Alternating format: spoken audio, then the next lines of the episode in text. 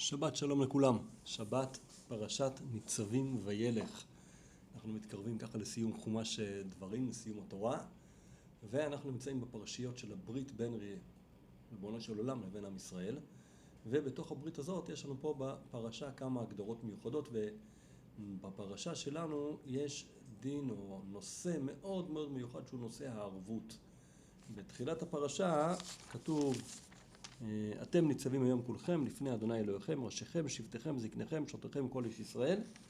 אה, המדרש, כשהוא בא לדבר על מה פירוש המילים האלה, ראשיכם, שבטיכם, אז הוא אומר ככה, מביא איזשהו פירוש ראשון, שכולם שווים, ואחרי זה אומר דבר אחר, כולכם ערבים זה בזה. זאת אומרת, יש פה איזושהי רשימה של ראשיכם, שבטיכם, זקניכם, כל מיני אנשים, והוא בא להגיד, כולם ערבים זה בזה. מה זאת אומרת כולם ערבים זה בזה?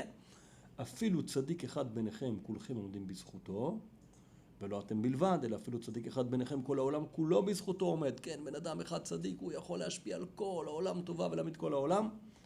שנאמר צדיק יסוד עולם, אבל גם, וכשאחד מכם חוטא, כל הדור לוקה. כן, כשיש איזשהו פגם, כולם סובלים מזה, וכן אתה מוצא באחן, כן, שכתוב הלא אחן, בן זרח מעל בחר, עמו לבד, ו...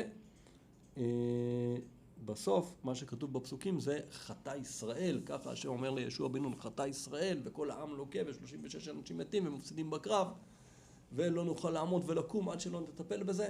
אז אנחנו רואים שיש כאן דין של ערבות. הדין הזה של הערבות, הוא מתבאר, הגמרא בסנהדרין לומדת ככה בהמשך הפרשה שלנו משהו מיוחד.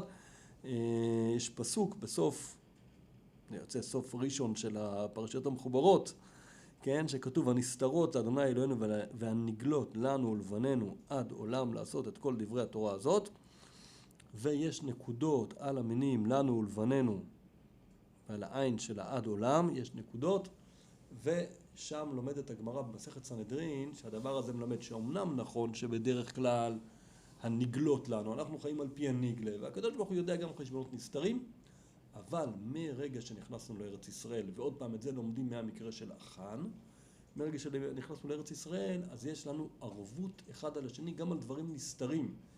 כי אחן כשהוא מודה, כשהוא מודה באשמה, אומר כזאת וכזאת עשיתי, יש שם שתי דעות בגמרא, האם הוא אומר שפעמיים כבר מעלתי במדבר ועכשיו עוד פעם בארץ ישראל, או כבר ארבעה פעמים מעלתי במדבר ועכשיו זה הפעם החמישית בארץ ישראל ורק עכשיו אני נענש על זה, ולמה הוא נענש רק בארץ ישראל ולא בחוץ לארץ? כי הנקודות האלה באו ללמד אותנו שזה נכון, שנסתרות זה חשבונות של ריבונו של עולם, אבל בארץ ישראל אנחנו גם צריכים לתת על זה את הדין. זאת אומרת, יש פה ערבות.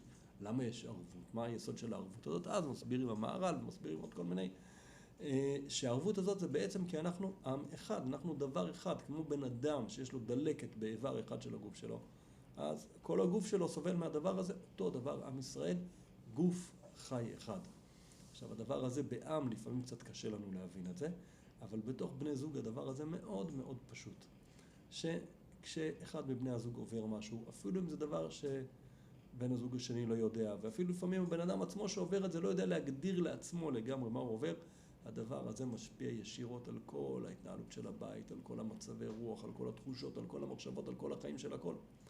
אז, כמו שאמר המדרש בהתחלה, זה יכול להיות לטובה, זה יכול להיות לרומם, לקדם, לחזק, וזה יכול להיות לא לטובה. ולכן אנחנו, יש לנו, אנחנו ערבים, אנחנו צריכים לשים לב, אנחנו מרגישים שיש איזשהו קושי, גם אנחנו לא יודעים מהו ולמה ומאיפה הוא נובע, אנחנו חייבים לעזור ולברר ולתמוך ולעבור הכל ביחד, כי הערבות הזאת היא מאוד מאוד חזקה מרגע שבני זוג כורתים את הברית הנישואים המופלאה הזאת.